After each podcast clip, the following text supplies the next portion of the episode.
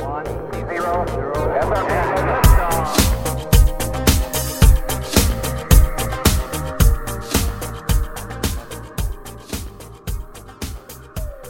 Hey everyone, welcome to another episode of Filter. On this show, we recognize that the world can be a confusing place to live in. So, what I seek to do on this show is to, is to equip you to live with biblical clarity in our confusing world, so that you can face the chaos of life with wisdom, integrity, and courage. Today, I'm glad to welcome onto the show Scott Klusendorf. Scott is the president of Life Training Institute, where he trains pro life advocates to persuasively defend their views. A passionate and engaging platform speaker, Scott's pro life presentations have been featured by Focus on the Family, Truth That Transforms, and American Family Radio. Today, I'm glad to have him on to discuss uh, the second edition of his book, The Case for Life. Scott, welcome to the show. Aaron, I'm privileged to be with you. Well, I'm privileged to have you on. I've been wanting to have you on for uh, for a while, and so uh, it is great to be able to have you on the show. Let's start by just talking about uh, your your story. How did you get into the work of training qu- Christians to think about uh, the pro life issue, and then also engaging in the culture, uh, doing training? Uh, wh- what led to that, and and how long have you been doing that? Well, the story really begins in November of 1990. Aaron, I had always been pro life. There was never a time in my life where I thought abortion was permissible, morally or legally. But I wasn't lifting a finger to stop the killing until a local pregnancy center director at a pro life center started bugging me and bugging me to get more involved. And God bless Lois, she just would not go away.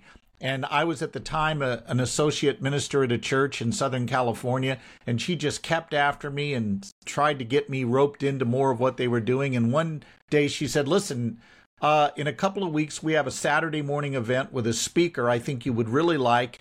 He's a former member of the Reagan administration. He's a lawyer. He's going to lay out a case for the pro life view. You will like him because he's very intelligent and methodical. And I thought, yeah, I'll go to that.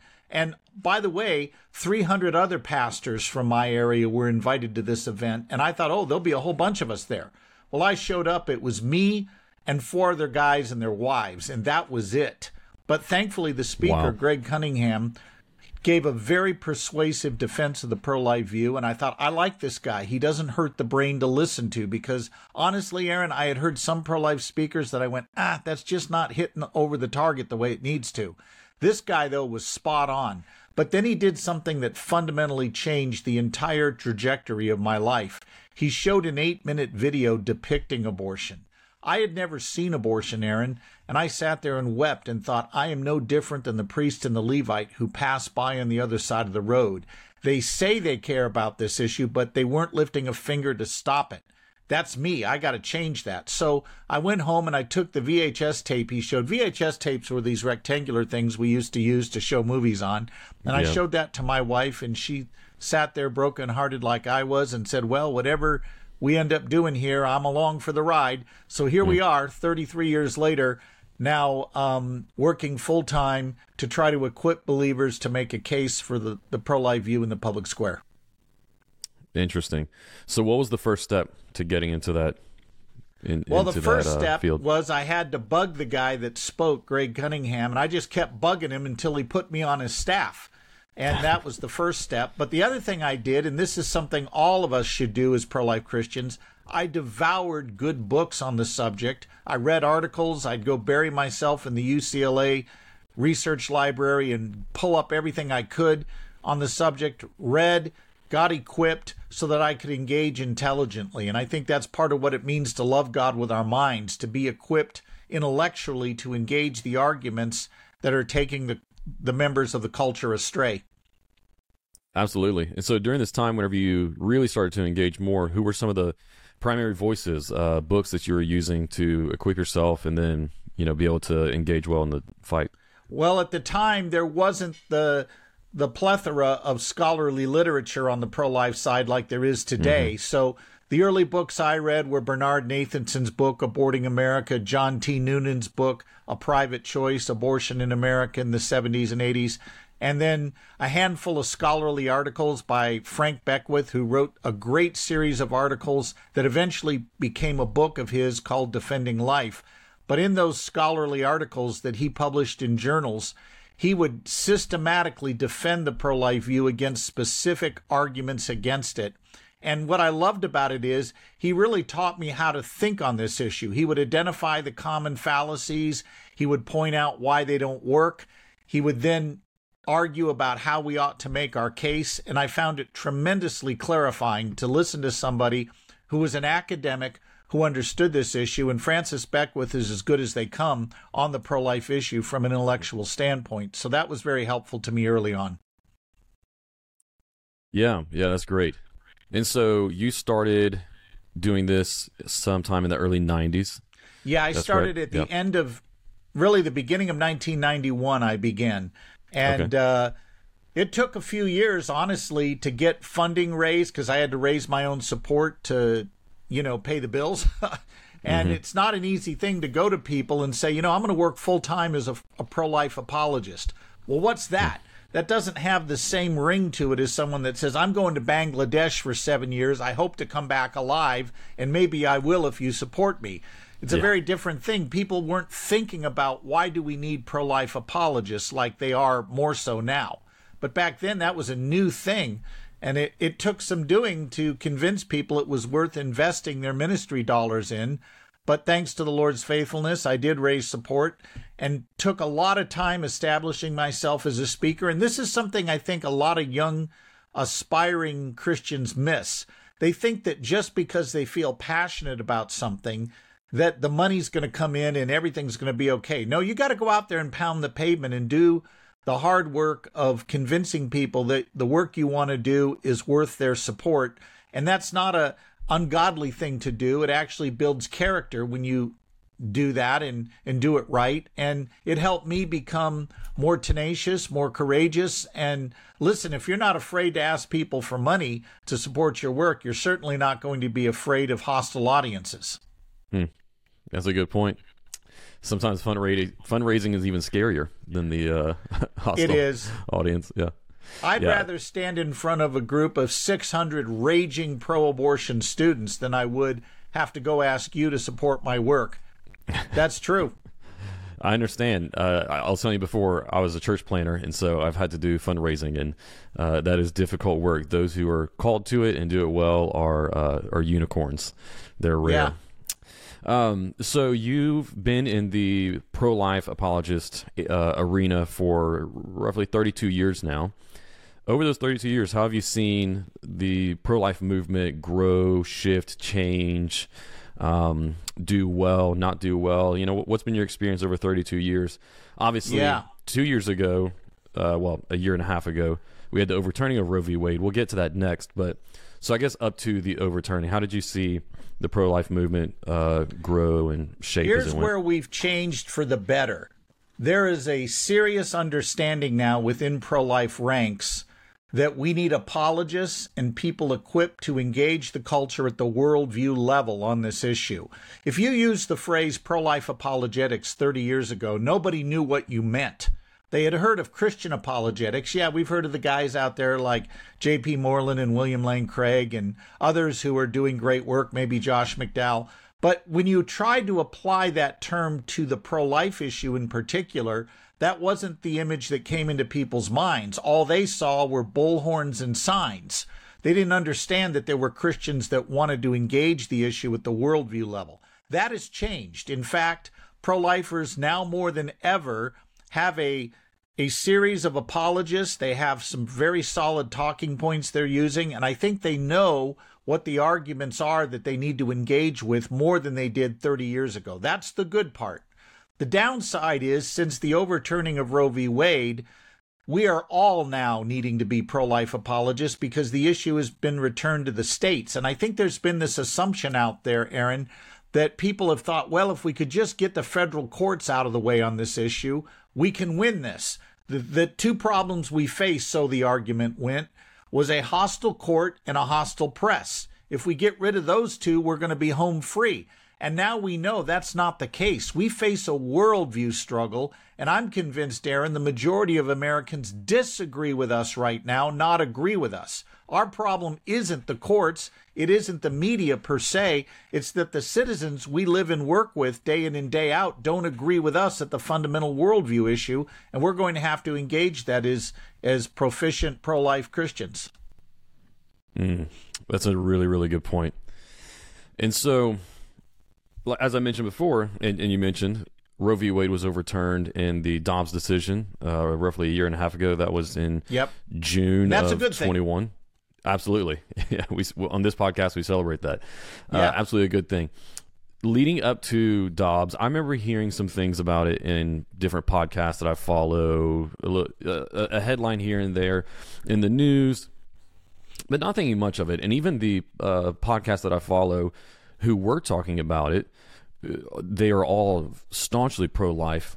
You know, they didn't have very high hopes because I think that the people in the pro life movement who have been in it for a while had seen so many different uh, disappointments and yes. tiny compromises that we would call a win. So they just didn't expect much, you know. But yeah. then the leak came out. Yeah, the le- the leak was released, and everyone realized this might be this might be it. And uh, another month went by. I think it was a month, maybe a month and a half went by, and it was made official walk us through your experience uh, in that period. Uh, the the Dobbs trial being coming up, the decision being uh, deliberated, and then uh, what were you expecting? Were your hopes high? Were you expecting it to be maybe another tiny compromise or just a letdown? And then what did you think whenever the leak came out? Did you think it to be authentic? Uh, just you being in the the movement for 30 years, I'm really really interested to get a window into uh, your thoughts and experience in that period right before uh, the Dobbs decision came out. Well, I was one of the optimists. I was convinced that the court was going to have to strike Roe and Casey, and here's why. The, the question before the court in the Dobbs decision was this Can a state limit abortion before fetal viability? Can it restrict it? And the court clearly wanted to uphold that, but the problem was Roe v. Wade and Planned Parenthood versus Casey were legal precedents that said no, a state cannot do that before viability. So, in order to uphold abortion restrictions pre viability, the court was going to have to get rid of Roe and Casey that forbid doing that. So I wasn't surprised at all that they tossed Roe and Casey. If they mm. didn't, they'd have a huge mess on their hands. How do you end up with a spaghetti decision that makes no sense to anybody that is all messed up and jingled and where's the moral line of argument here where's the legal line of argument they had to overturn casey or and Roe, or they had to toss the the Dobbs case out. There really wasn't a middle ground for them to go on. Now, I do think they could have gone further. They could have instead of simply returning the issue to the state, they could have gone further and said, "Wait a minute, the unborn have a natural right to life that is pre-political." The court shouldn't be involved governing that. The state shouldn't be involved. The, the legislative and executive branches shouldn't be involved. The unborn have a natural right, meaning pre political, in virtue of their humanity. We're not arguing that fetuses should have the right to drive or the right to hold a college degree, things you only gain through age or accomplishment. We're arguing they have a basic right not to be intentionally killed without rendering reasons that would justify the killing. That's all we're arguing here. And I wish the court would have at least given a nod to that, but they didn't. They made it strictly along the lines of, hey, we're going to return this to the states. It's not something the court should co opt as the sole arbiter of abortion. They're right on that, but they could have gone further and really mm. made a difference because the central issue in this debate is who counts as one of us. When we talk about, as Joe Biden does, abortion is good for, quote, everyone, well, Mr. President, does everyone include the unborn? Is abortion good for them? He just assumes they're not human. And I think the court could have gone a long ways further in making that debate clear to the American people because I think a lot of people just look at this strictly in the framework of taking away, away a choice, but choice to do what? Well, we know the answer choice to intentionally kill an innocent human being, and we shouldn't be doing that. And the court could have taken us further along that road, I think. Yeah, yeah, I agree. So essentially, that's the the uh, conflict that's going to be waged state to state now, right? Is the uh, is that further step that the court didn't take? Yeah. And it's going to be waged a couple of different ways. First, through the state houses that are, by and large, enacting some pretty good pro life bills right now, many of them. But whenever this has been set before the public as a direct vote issue, we've lost. We're 0 for 8 since Roe. We've got cast down. We lost in Kentucky. We lost in uh, in um, Kansas. We lost in Montana, where they couldn't even bring themselves to vote to protect children who survive abortion procedures. And then we've lost in blue states where it's been put to the public. And barring a miracle, we're going to lose in Ohio this November, where again it's going to be put to the public should abortion rights be enshrined in the state constitution as a right that nobody can touch. And overwhelming, uh, overwhelmingly, the public is saying, yeah, we want that. We're not happy that Roe v. Wade got overturned. And this is what I mean when, when I say we have a worldview struggle in front of us. The public does not agree with us that the unborn are human, and they don't agree with us that moral truth is real and knowable. They think it's a matter of private religious faith, and therefore they don't want to impose one religious perspective on someone else who holds a different one. And this debate is moving away from the key issue what is the unborn? That's the question we need to resolve.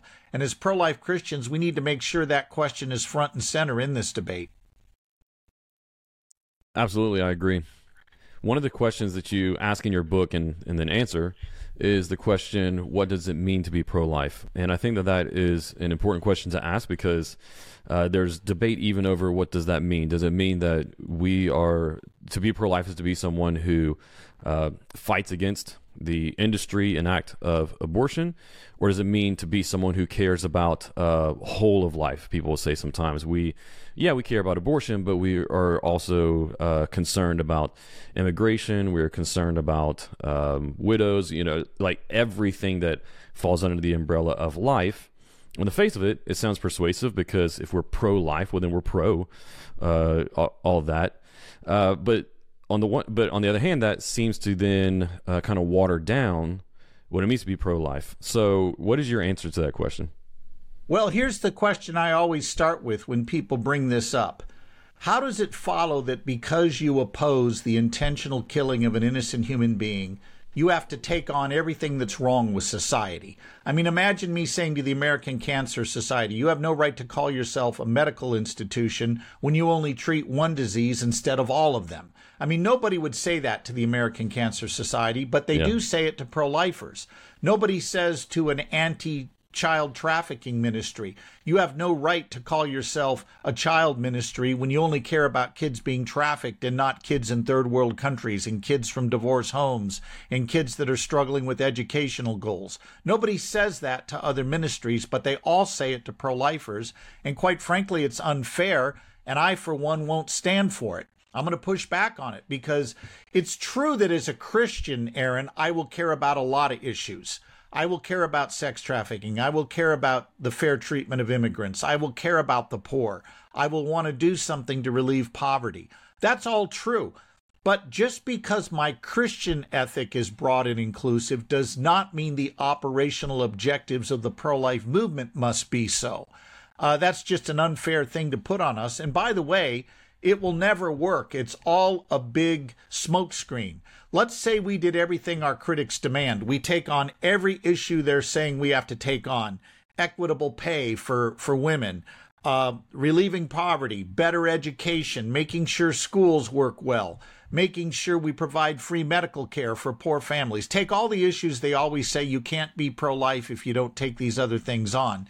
If we did all of them, would our critics become pro life? Not in a billion years. They would still support abortion, and then we'd find out what they really believe. It's not that they think that pro lifers are too narrow, it's that they believe abortion is a fundamental right that should be available for any reason.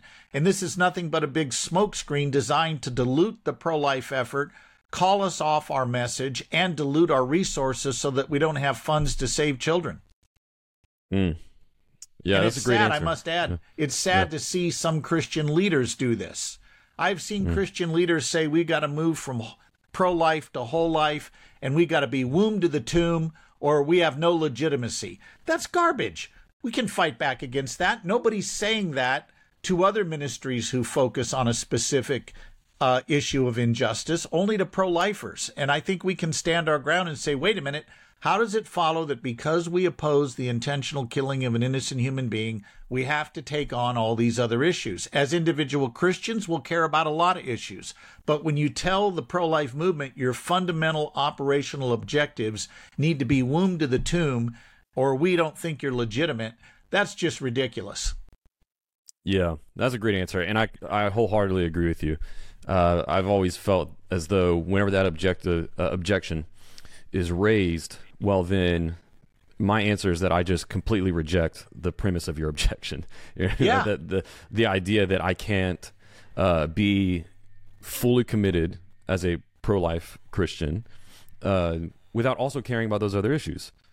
Uh, I mean, nobody mean goes to the other side and says you call yourself pro choice, but you're not pro choice on taxation. You're not pro choice on parents having the freedom to choose the schools they want to send their kids to. So you're not really pro choice.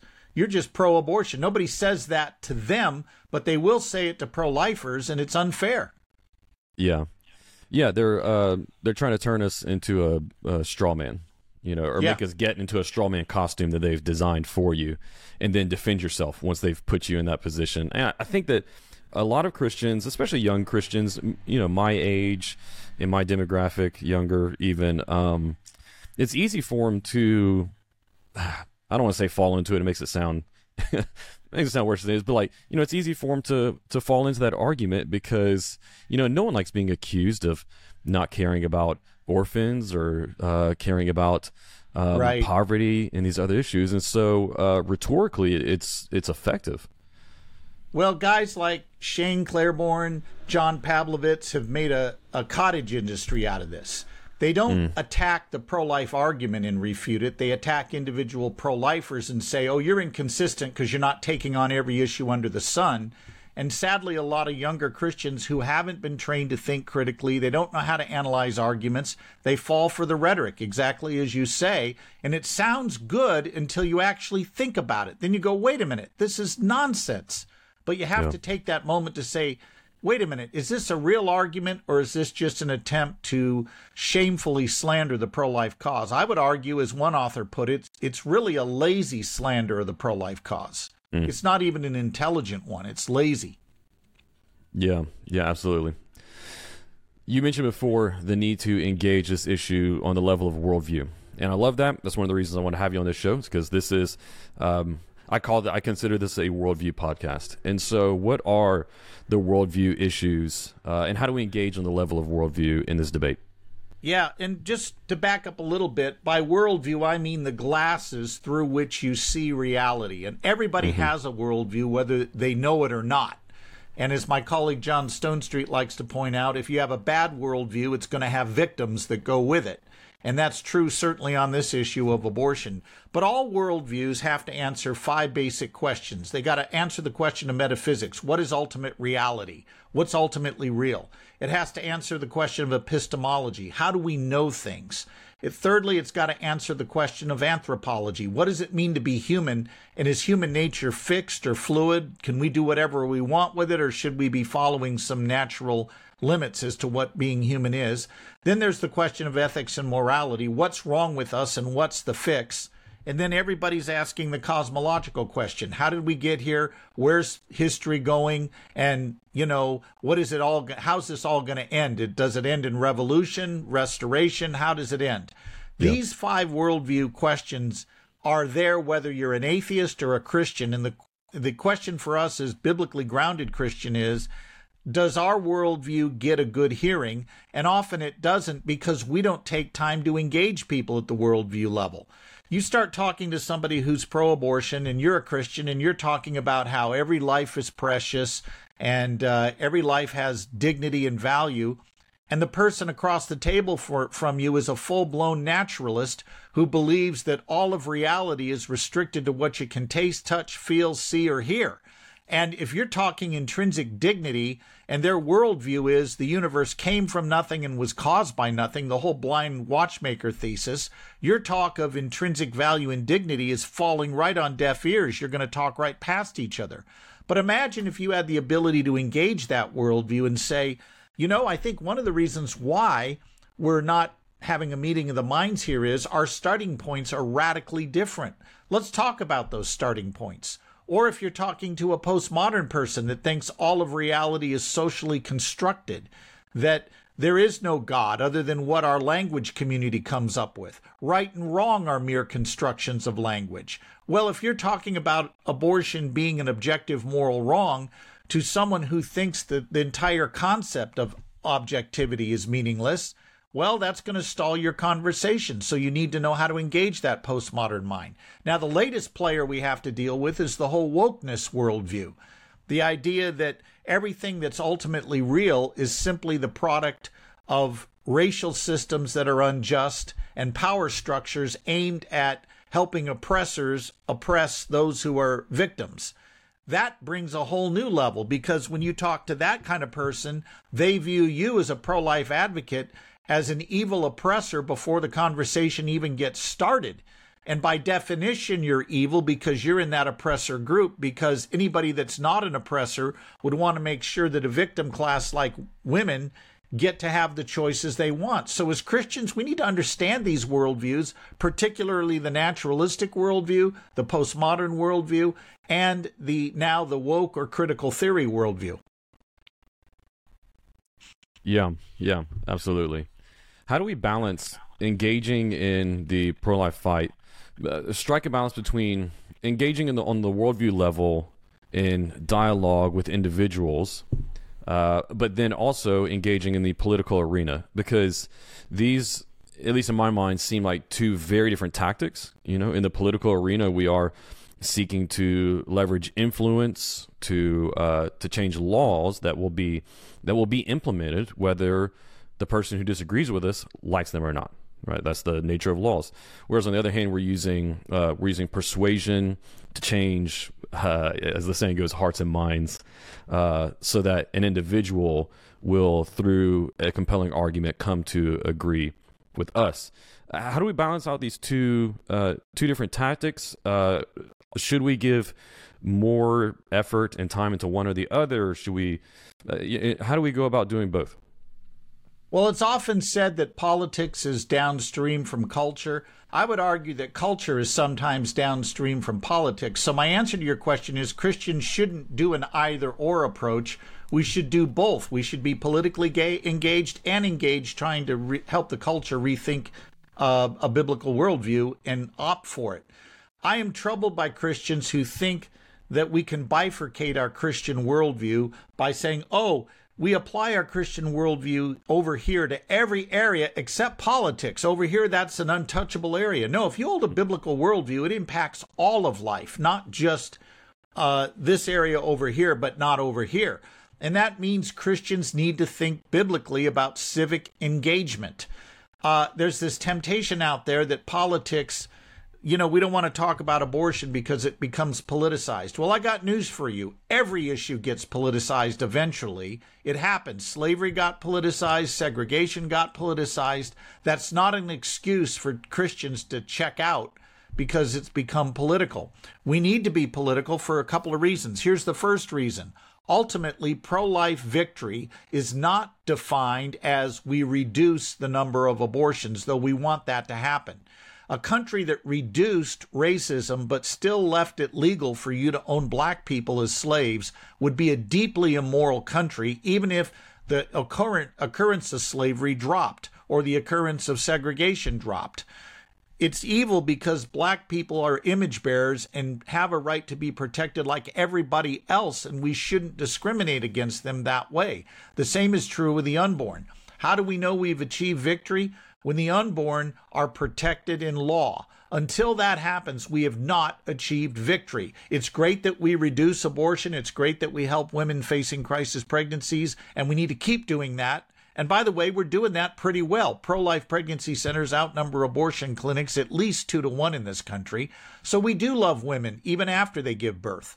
By the way, it's not pro lifers who don't care about children after they're born. It's pro abortionists because every single Democrat in the U.S. Senate voted for a bill or voted against a bill that would protect children who survive abortion techniques. They're wow. the ones who won't protect children and care for them after birth, not pro lifers. In fact, they're quite willing to let these children die rather than care for them after birth. So mm. I don't want to fall into this idea that they love children after birth and we don't. No, the truth is we do love them and we love their mothers too.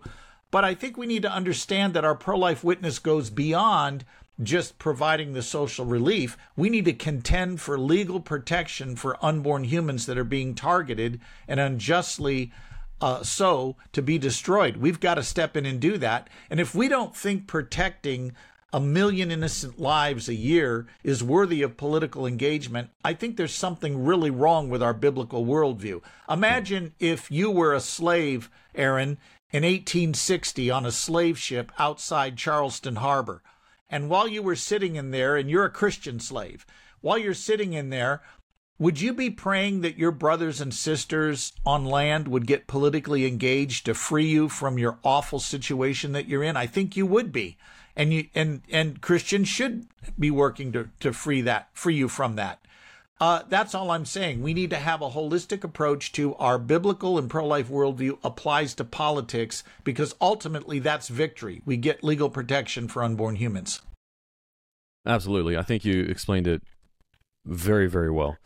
And yeah, I used to be one of those who had more of that bifurcated vision, as you talked about before, where you know Christians are supposed to stay out of the political arena, that our that our faith doesn't apply to political engagement and the way that uh, laws and society is ordered. And over the years, I've really started to understand just how wrong that thinking was. You know, uh, we say that Jesus declares his lordship over every square inch of creation. Well, that's going to include the state. That's going to include the how society yeah. is ordered. Um, that's an inescapable fact, even whether somebody likes it or not. And so, as Christians who think that way and are obeying the Lordship of Christ, we look at the laws that order our society and we ask, well, are they just or not? If they are not in line with uh, with what Christ says is just, then they're unjust. And we, as believers who live in a democratic republic, a free society, and who therefore have the opportunity to pursue change with the uh, means that we are given, uh, yeah, and let I me add another have a biblical from God to do that. Yeah, and let me add another biblical principle here. In Scripture, God holds sovereigns responsible for upholding justice for the weak and vulnerable. In a mm-hmm. constitutional republic like ours, who is the sovereign, Aaron? We are. That means God's going to hold us responsible for whether we acted on behalf of those who need protection. And we're not going to get a pass on this by saying, oh, you know what? We fought the good fight by not getting involved in politics. We made sure our people knew, God, that you weren't a Republican. And we did, we got that message out there. I don't think the Lord's going to say, oh, I'm so glad you convinced people I wasn't a Republican, but you turned your back on innocent human beings that were being butchered in the name of not being political. I just don't see that working on Judgment Day. Mm. So whenever we're engaging, whether it be in the public square, um, you know, for laws that are just, you know, i.e., that are aligned with Scripture, uh, or whether we're dealing with the individual on the worldview level, we should be referring to Scripture. we should be using the Bible.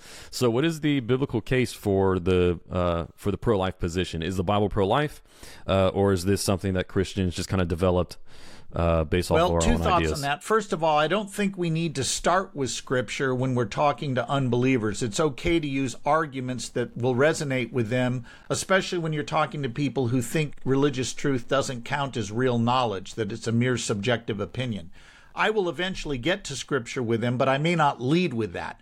But biblically, here's our argument, and I may surprise some of your viewers right now. We're not going to go to Psalm 139. I, I don't think that's the best place to go because a critic will will rightly point out that that passage is poetic in nature and a proper way of approaching hermeneutics is not to read little literal meaning meanings into poetic passages. It doesn't mean those passages are not real. It does not mean they're not authoritative. It does not mean they're not inspired. It just means you interpret the book of Romans a little bit differently than you do the Psalms or the book of Job.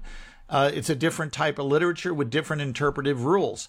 So, what I want to do is build a case from Scripture that would stand up, even if I grant that nowhere does the Bible condemn ab- abortion directly, and nowhere does it directly state the unborn are human. And I can still make a case from the Bible that the Bible is pro life. So here's my argument. Premise one Scripture teaches that all humans have value because they bear the image of God. Genesis 1 teaches that in the Old Covenant, James 3 in the New. Premise 2 because humans bear the image of God, the shedding of innocent blood is strictly forbidden. Exodus 23 teaches that. Proverbs 6, 16 to 19 teaches that. Matthew 5, 21 references that. All right, let's take those first two premises. All humans have value because they bear the image of God, and because they bear the image of God, the shedding of innocent blood, meaning the intentional killing of innocent human beings, is strictly forbidden. The only question we need to ask right now is Are the unborn human? Because if they are, the commands against the shedding of innocent blood apply to them as they do everyone else. And we know from the science of embryology, we've known this for 150 years, that from the earliest stages of development, from the one cell stage, the unborn are distinct, living, and whole human beings. Therefore, the commands against the shedding of innocent blood apply to them as they do us. I think that's the way to go in Scripture because it takes away from the critic the objection, oh, you're just using a poetic passage.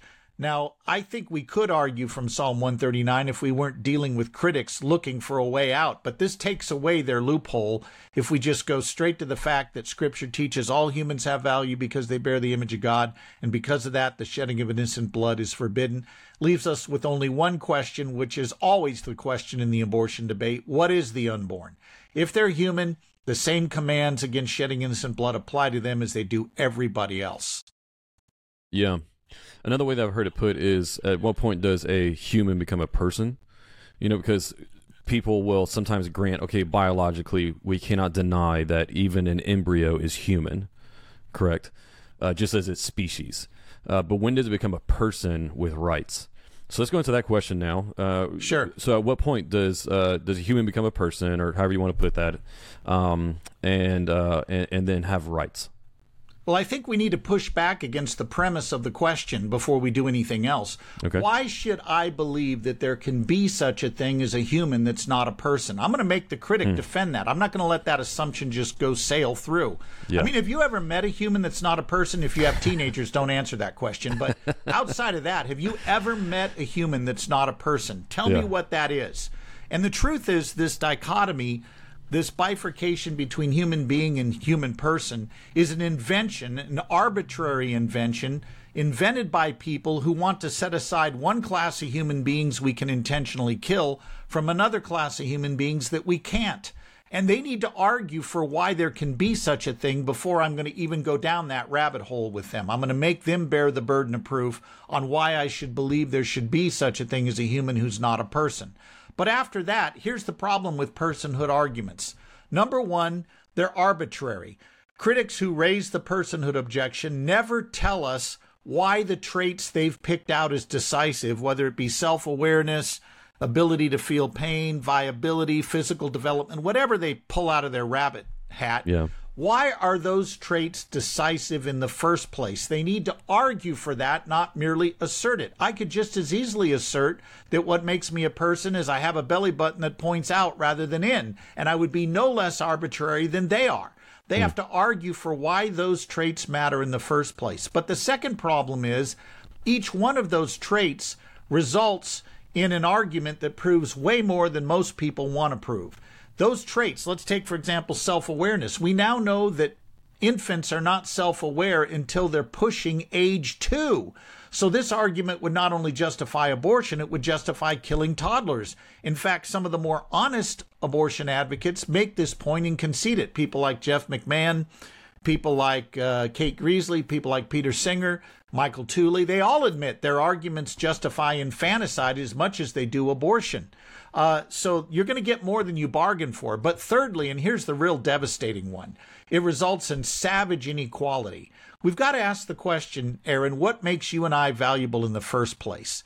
Let's say we pick out physical development. Planned Parenthood, for example, says, well, until you're developed to a certain level, you don't have a right to life. If development is what gives me value, as Planned Parenthood asserts, and you have more development than me, you have a greater right to life than me. I can tell you right now, at age 62, I'm probably not going to beat you in one on one basketball, even though I played in high school. I still got the three point shot that's pretty good, but I'm too slow to get open for it. If viability or development is rather, development is what gives me my value, and you function at a higher level in that arena than I do, you have a greater right to life than me, and human equality is out the window. Pick self awareness. Hopefully, you had a cup of, of Joe before you went on this interview. And I know I did. I downed my Coke Zero in my coffee, my black coffee, as I do every morning. And right now, my synapses are firing on all cylinders. But I'll tell you what, without that shot of coffee, I'm an agnostic until my third cup each morning. But if self awareness or cognitive ability is what gives us value, and not a common human nature we all share equally from the moment we begin to exist, then again, human equality is out the window because those with more of those traits that are arbitrarily selected will have greater rights than those with less. The only argument for human equality that works is to say that the one thing we all share equally, you, me, every listener to this podcast, every person that uh, is off on his way to work today or her work today, the one thing we all share equally, and it doesn't come in degrees, is that, that we all have the same human nature that as Christians we know bears the image of our Maker. Now, what do we mean by nature? I could see some viewers right now going, that sounds very, you know, abstract. You're getting all up in the uh, abstract level here. Let, let's just put it this way all living things have natures that determine the kind of things that they are. For example, if you have a goldfish, your pet goldfish has a goldfish nature. If you have a dog, your dog has a canine nature. If you have a cat, it has a satanic nature. Do you get the idea? The idea being that all living things have natures that determine yeah. the kind of thing they are. You are a human being with a human nature. Now, if we ground human equality and dignity in our common human nature that doesn't come in degrees, we have a solid basis for equal rights because all humans will have those rights regardless their level of functioning. But the minute we take it out of our common human nature and place it in traits that come and go that none of us share equally, you no longer have a solid basis for human equality and human dignity. Yeah. Yeah, well and that is a argument that has to be made today because postmodernism uh, even if people don't label it that uh, denies that there's such a thing as human nature and that uh, we're you know just biological organisms and whatever supposed nature we show is really just uh, conditioning by the social constructs. And sadly, I've heard, Aaron, a lot of Christians fall into this trap. They don't intend to, but they do it. When you ask the question, what does it mean to be made in the image of God? I've heard sermons where a pastor will go on for an hour talking it's about our ability to have a moral sense of right and wrong. It's about our ability to commune with God. It's about our self awareness over time. And they make those things what it means to be made in the image of God when Scripture nowhere says that. But the problem with those arguments are you've picked out a trait that nobody shares equally with the next guy in the room.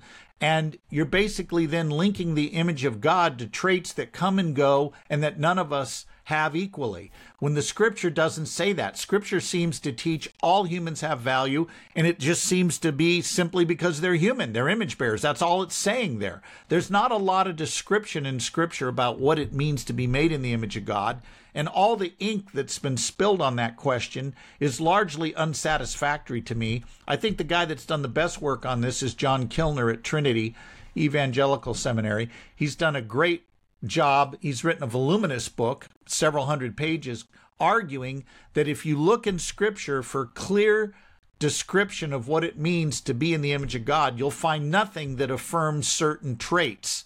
It's all about what your nature is. If you have a human nature, you're made in the image of God, period. That's it. And I think he makes a very profound and compelling case for that. Yeah. In the time we have left, I want to get into some of the hard questions. Uh, I know that our listeners are, have probably have questions all in the back of their mind that they are eager to hear you answer. Uh, let's start with one. Uh, well, actually, all three of these are in your. Uh, uh, no, two uh, out of the three that I was thinking are in your book. Um, the first one is the coat hanger objection, as you put it in the book, which is something along the lines of if abortion is made illegal, well, then women who are needing abortions quote unquote needing uh, will uh, you know seek unsafe, unsanitary, dangerous methods. Well, the first thing I'm going to do is show empathy. A lot of times, what pro lifers do is they go to statistics. Well, women didn't die by the thousands prior to Roe v. Wade. And that's true, they didn't. And we'll get to that in a minute. But the first thing you ought to do when somebody brings up a woman dying is say, you know what? I agree with you. That's a tragedy. We should mourn the loss of any woman who dies from an abortion, whether it's legal or illegal. You and I agree on that. All right, that at least humanizes you as you engage this question. But notice something about the objection. First of all, it assumes the unborn aren't human. It doesn't argue for it, it just assumes it because otherwise what you're saying is is that because some innocent people will die attempting to intentionally kill other innocent people, we ought to make it safe and legal for them to do it. I mean, should we legalize bank robbery so that it's safer for felons? What's wrong with saying you shouldn't be allowed to intentionally kill innocent human beings? We don't say let's make it easier to intentionally kill innocent human beings. So the whole objection assumes the unborn aren't human, which means it's question begging. It's assuming the very thing it's trying to prove.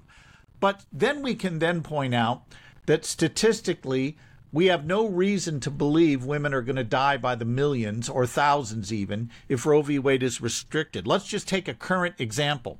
Abortion has been de facto illegal in a handful of states now. Texas, uh, currently in Wisconsin, though that will change with the changing of their Supreme Court there, and other states, a handful of states where it's been all but restricted. Are we seeing reports anywhere in the news of women dying or being harmed from illegal abortions? No, because this whole thing was a myth that was made up prior to Roe v. Wade to try to get the press on board pushing for abortion rights. And to prove mm-hmm. that, I'm not going to take you to pro life sources. I'm going to take you to four pro abortion sources that say this whole thing was made up. Source number one Christopher Tietz, Planned Parenthood statistician during the 60s and 70s when allegedly we, we are told women were dying by the thousands, up to five to 10,000 a year from illegal abortion. Tietz says the claim of five to 10,000 deaths a year from illegal abortion is, quote, unmitigated nonsense, unquote. That's not a pro life guy, that's Planned Parenthood's own statistician.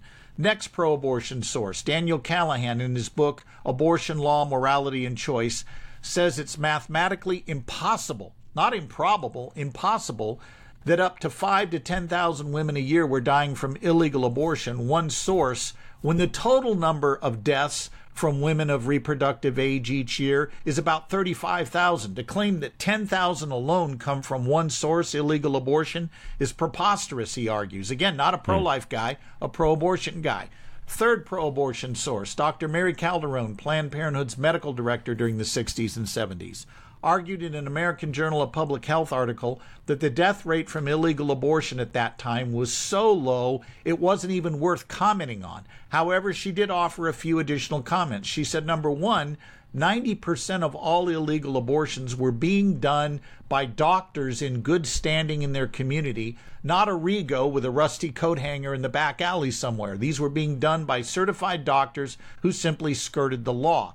Second thing she pointed out the death rate from abortion was low because the widespread introduction of penicillin made all surgical procedures safer. People were not getting post op infections the way they used to, thanks to penicillin. So abortion became less dangerous because of the introduction of penicillin. Uh, the fourth source I'll cite is Dr. Bernard Nathanson, who, before he was pro life, he eventually became pro life due to the evidence of the science of embryology. But before that, he argued in his book, Aborting America, that he had presided over 60,000 deaths, and he made the claim that the claim of five to 10,000 deaths a year from illegal abortion was made up out of thin air, that he and his colleague, Dr. Lawrence Lader, the co founder of the National Abortion Rights Action League, made it up just to sell it to the press, knowing they would run with it. So notice I have not cited any pro life sources for those statistics. They're all pro abortion sources. Yeah, that's excellent. And if you guys read um, the story of abortion in America by um, Marvin Olasky. yes, Olasky and uh, Leah Savas, I had Leah on the podcast earlier this year. Uh, they go through they go through uh, the creation of that narrative, but they also show going back to the 1700s, um, pretty much colonial era in America, uh, just how rare even back then uh, deaths from abortion were. There were cases, of course. right. There were times where it was incredibly dangerous, um, but even back then, it was uh, very rare. We probably have time just for one more of these hard questions, and that one is the uh, the objection of hard cases. What about cases where there is rape or uh, cases where the mother's life is at stake? That's one that, as a pastor, I get very often. Yeah. Well, let's tar- let's start with the one the mother's life is in danger. I can think of an example where that's true. Ectopic pregnancy. This is where the Yeah. embryo implants in the inner wall of the fallopian tube instead of the uterine cavity wall. As that embryo grows in that narrow tube, you can imagine the danger to the mother. That tube ruptures, she hemorrhages to death internally. You lose the child, you lose the mother. So if you're a pro-life doctor and you have a a, a real case here of ectopic pregnancy in front of you, what do you do? Do you do nothing and let two humans die? Or do you act in such a way that you save one life, even though the unintended but foreseen result is the death of the embryo? I'm going to act to save the mother. And somebody says right away, wait a minute, that's abortion. No, it's not. We, we define abortion very carefully. Abortion is the intentional killing of an innocent human being. Do we intend the death of the unborn in this case? No, we do not. We are acting to save the mother. We foresee the death of the embryo as a side effect that we do not intend. We foresee it but don't intend it. Where with abortion, we both foresee and intend the death of the child. So the two are not parallel. I could also make the argument that in acting to save the mother, I have not made the embryo worse off. By removing him from his pathological condition where he will die uh, and placing him outside the mother's body, I have not made him worse off. He will die in the tube. He will die outside. The fact I don't have a rescue mission for him planned out does not mean I've made him worse off. At least then I'm able to do the greatest good I can, which is to save the one life in front of me and not lose two because I failed to act. Hmm. On rape, Yeah. Yeah. on the rape question, two types of people are going to bring up rape, Aaron. The inquirer and the crusader, and you're going to treat them differently as a pro-life apologist. The let's start with the bad guy, the crusader. He doesn't want you to answer the question. He's bringing up rape to make you look bad. Oh, you're just such an extremist. You would deny a woman who's been raped an abortion. You would force her to give birth to a kid that will forever remind her of what she went through. What kind of cruel, awful human being are you? That's really what he's saying. So I'm going to call his bluff. I'm going to say, okay, let's say we allow abortion in cases of rape. Will you now join me in opposing all other abortions that have nothing to do with rape? Of course, his answer 100% of the time will be no. Abortion is a fundamental right. Women should be free to exercise. We shouldn't infringe on it. Okay, let's defend that then. Why don't you defend that view that there should be no restrictions on abortion through all nine months of pregnancy for any reason or no reason? Defend that extremist view rather than hiding behind rape victims as a shield for what you truly believe. The, the Crusader, I'm going to call his bluff, but the Inquirer, I'm going to be very gentle with.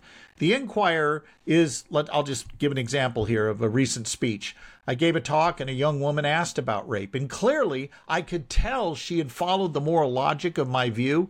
She was buying into my argument. So when she brought, brought up rape, I did not immediately go to statistics the way that a lot of pro lifers do. They typically say, well, most women who get raped don't get pregnant. That's a bad answer. You were just told about a woman who's been uh, methodically assaulted, our first response should be empathy. And I looked at this young woman. I said, you know what? You and I share a, a common concern here.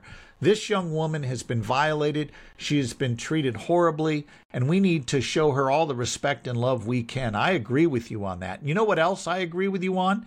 It's also true that not only do we need to show her love and respect, it's also true that this child could provoke painful memories for her. I agree with you on that.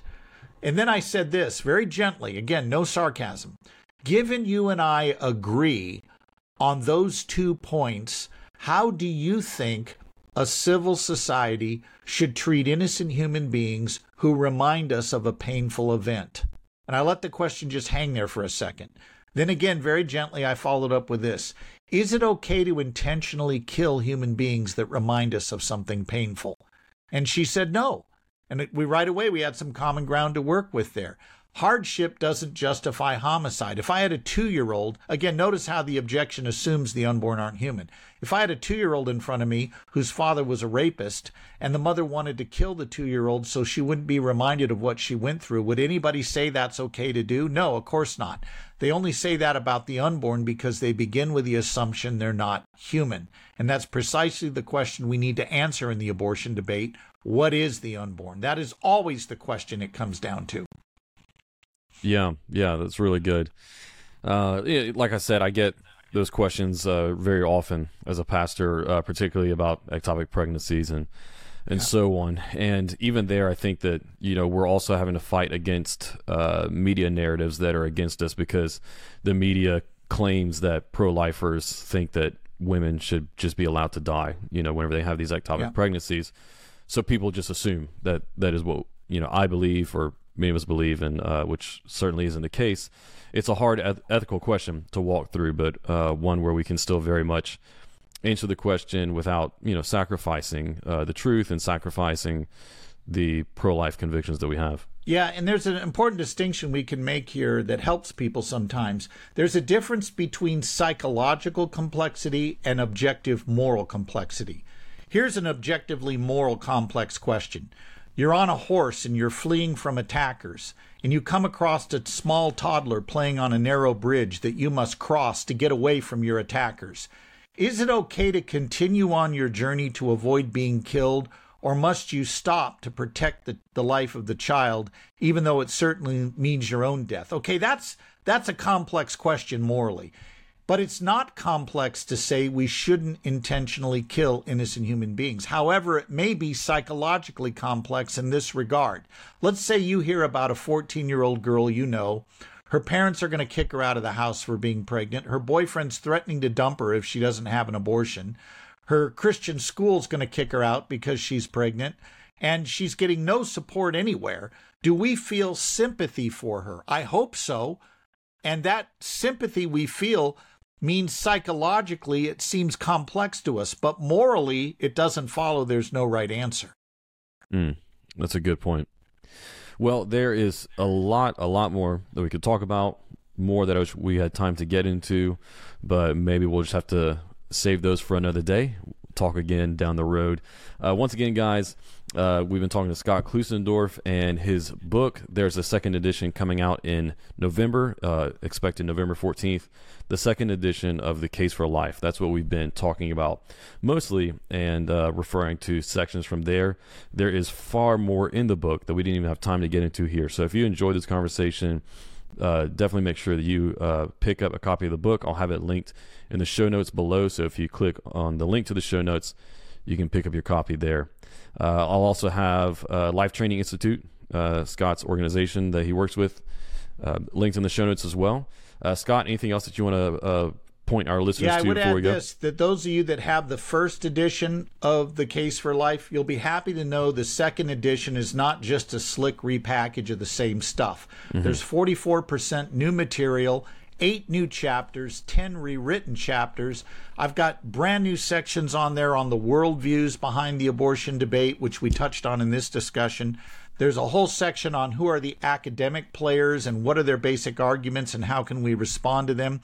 People like the new kid on the block, Kate Greasley over at Oxford, who is quite the winsome apologist for the other side, and you need to be aware of what she's arguing and how to respond. There's a whole section on what does a pro-life church look like, and then a whole section on how you can become a pro-life apologist in the community where you live, and I even give you a plan for reaching 250 people in your own community that's not hard to execute if you just follow the plan. So those are just a few of the peeks into the new material that's coming out. Yeah, thank you for reminding us of that. This is a significant uh, second edition. Major uh, upgrade. This is not yes. a repackage. Yes. It, In fact, almost... I told my wife to kill me if I ever agree to do an update of this sort again. It's more work than starting a new book from scratch. I told her to kill me, I and I'm pro life. yeah, I imagine. No, I, I think other publishers might have just given it a new name, you know, and treated it almost as a completely different well, book. I'm grateful that because it is Crossway a- kept the name because the book is branded with me quite heavily, and I Mm-hmm. think it does follow the idea of making that case for life very well. So I'm glad we retained the title, but I will tell you it was a chore, and I'm glad that that chore is now behind me, and I get to wait for the finished product. Yeah, yeah. Well, guys, if you're thinking about getting it, uh, it will be an absolutely worthy investment of not only your money but your time in reading it, and uh, I believe the fruit will come out of it. So, Scott, thanks so much again for joining us on the show today. I really enjoyed this conversation, and it's been a pleasure to have you on Filter.